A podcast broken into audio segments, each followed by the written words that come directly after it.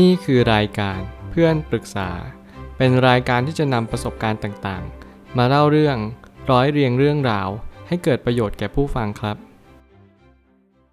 สวัสดีครับผมแอดมินเพจเพื่อนปรึกษาครับวันนี้ผมอยากจะมาชวนคุยเรื่อง สิ่งภายนอกเป็นเพียงสิ่งที่เข้ามา แต่สุดท้ายแล้วขึ้นอยู่กับเราเองว่าจะตัดสินใจแบบไหน ข้อความทวิตจากมาร์คแมนสันได้เขียนข้อความไว้ว่า พวกเขาสามารถจะนำชีวิตคุณไปไหนก็ได้ แต่พวกเขาไม่สามารถทำให้คุณล้มเลิกความตั้งใจที่จะใช้ชีวิตไปได้ พวกเขาสามารถบดขยี้ความฝันของคุณ แต่พวกเขาไม่สามารถบดขยี้ศักยภาพในการใฝ่ฝันของคุณได้ พวกเขาสามารถทำให้คุณอกหักได้ แต่พวกเขาไม่สามารถหยุดให้คุณปรารถนาที่จะรักได้เลย โลกใบนี้ไม่สามารถทำอะไรคุณได้ คุณเท่านั้นที่จะทำผมเชื่อว่าข้อความนี้เป็นข้อความที่สร้างแรงบันดาลใจให้กับผู้คนทุกๆคนเลยสำหรับคนที่กำลังโทษคนอื่น รวมถึงโทษตัวคุณเอง หลายครั้งที่เราชอบโทษกันไม่โทษกันมา บางก็ว่าเขาผิดบางก็ว่าเราผิด จริงๆ เราชอบหาคนผิดอยู่เป็นประจำพอจะได้จบเรื่องราวเหล่านี้ บางคนตักเตือนเราด้วยความหวังดี แต่เราก็กลับมองเขาผิดไป บางคน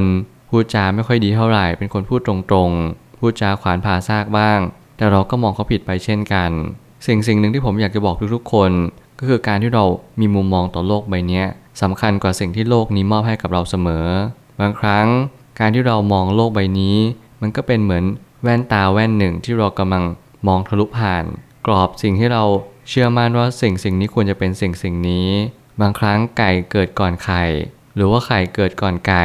อาจจะไม่สำคัญเท่ากับ เรารู้เปล่าว่าเหตุต้องตรงกับผล สิ่งที่เราควรตั้งคำถามก็คือ เราจะทำอย่างไรให้ชีวิตสุขสมบูรณ์ได้มากยิ่งขึ้น ไม่ใช่เพียงแต่ตั้งคำถามอย่างเดียว แต่คุณต้องแสวงหาคำตอบด้วย คุณจึงจะพบเจอคำตอบ ผมไม่ตั้งคำถามขึ้นมาว่า สิ่งภายนอกไม่ใช่เป็นสิ่งที่จะกำหนดความเป็นเราในวันนี้ มีเพียงสิ่งเดียวที่จะกำหนดสิ่งที่เราเป็น นั่นก็คือตัวของเราเอง หากคุณรู้ว่าคุณควรทำอะไรในวันนี้ นั่นคือสิ่งที่สำคัญที่สุดและล้ำค่าอย่างยิ่ง อัญมณีที่แท้จริงไม่ได้อยู่ที่ร้านขายอัญมณี แต่มันอยู่ที่จิตใจของเราเอง เมื่อไหร่ก็ตามที่เราตกผลึกความคิด เราตกตะกอนทางความรู้สึก เราจะรู้ได้เลยว่า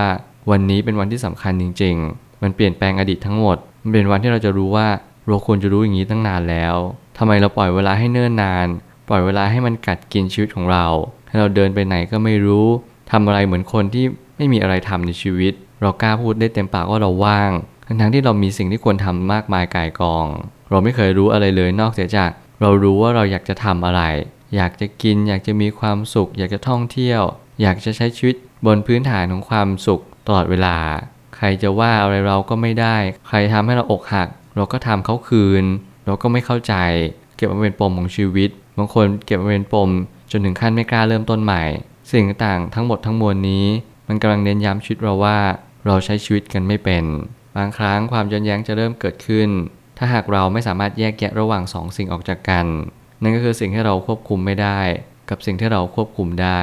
มีคนหลายคนที่ผมเห็นและสังเกตอยู่บ่อยครั้ง เราชอบบังคับสิ่งที่ควบคุมไม่ได้อยู่ตลอดเวลา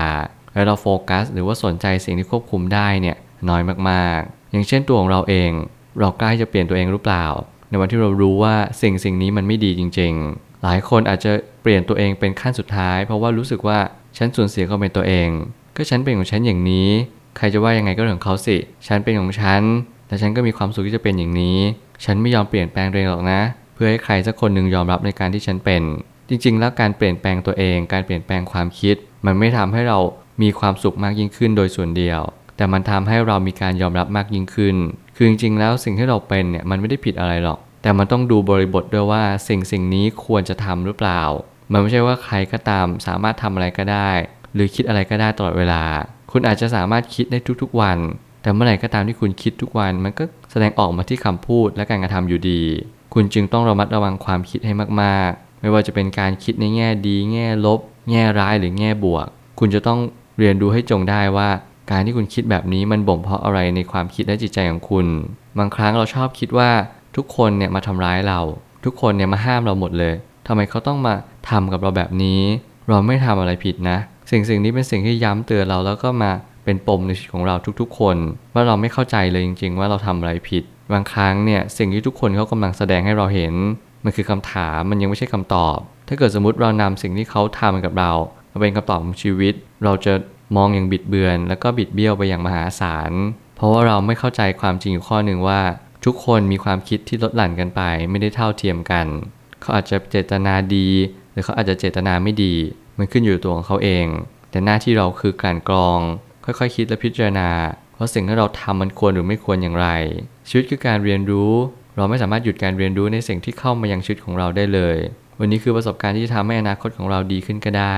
รวมถึงแย่ลงก็ได้เช่นกัน ถ้าหากว่าเราตีความผิดๆตลอดเวลา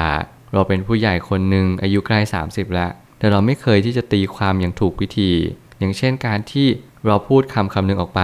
แล้วก็มีผู้ใหญ่เขาเตือนเรามา เรากลับเพิกเฉย เรากลับเถียงเขา เรากลับย้อนเขา เพราะสิ่งที่เขาสอนเขาก็เป็นเหมือนกัน นั่นคือหน้าที่เราหรือเปล่าที่เราจะ นำมาคบคิดว่าเออสิ่งที่เขาพูดเนี่ยมันจริงหรือเปล่า หลายคนเพิกเฉยในช่วงเวลานี้ที่สุด และหลายคนก็ปล่อยเวลาเนิ่นนาน การเป็นเด็กคนหนึ่งที่มีความคิดแบบนี้ ก็กลายเป็นผู้ใหญ่คนหนึ่งที่มีความคิดแบบนี้เช่นกัน หลายครั้งที่เรามีปัญหาในสังคมมากมาย ไม่ใช่เพราะว่าสังคมนั้นมีปัญหา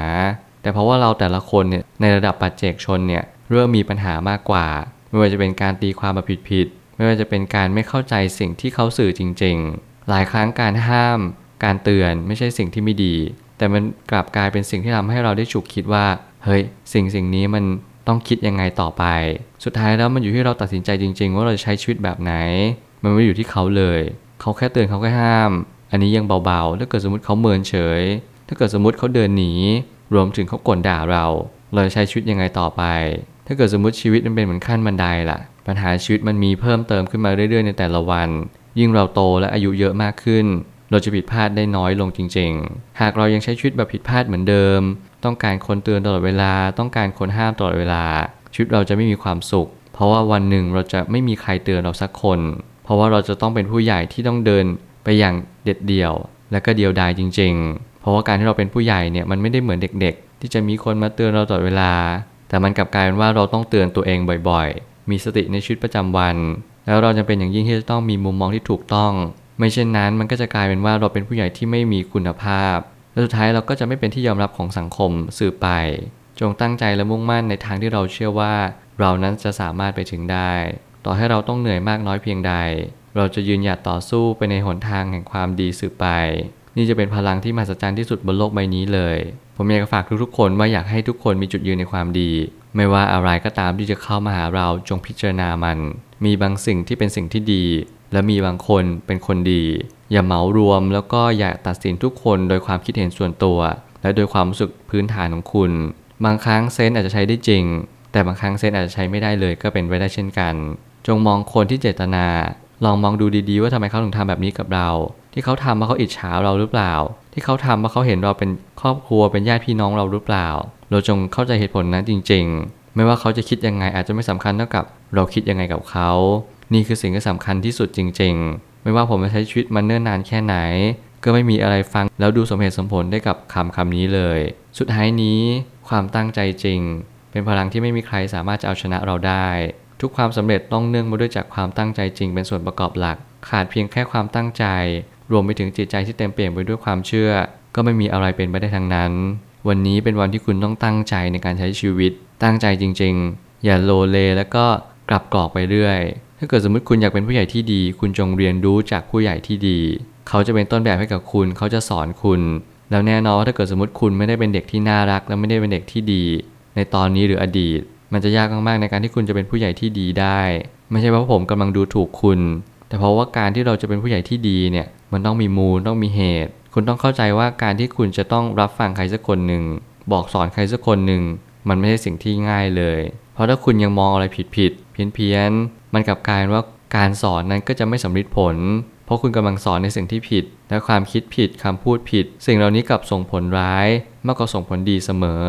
นี่คือการระมัดระวังในการที่คุณต้องตั้งใจ ที่จะเป็นผู้ใหญ่ที่ดีให้ได้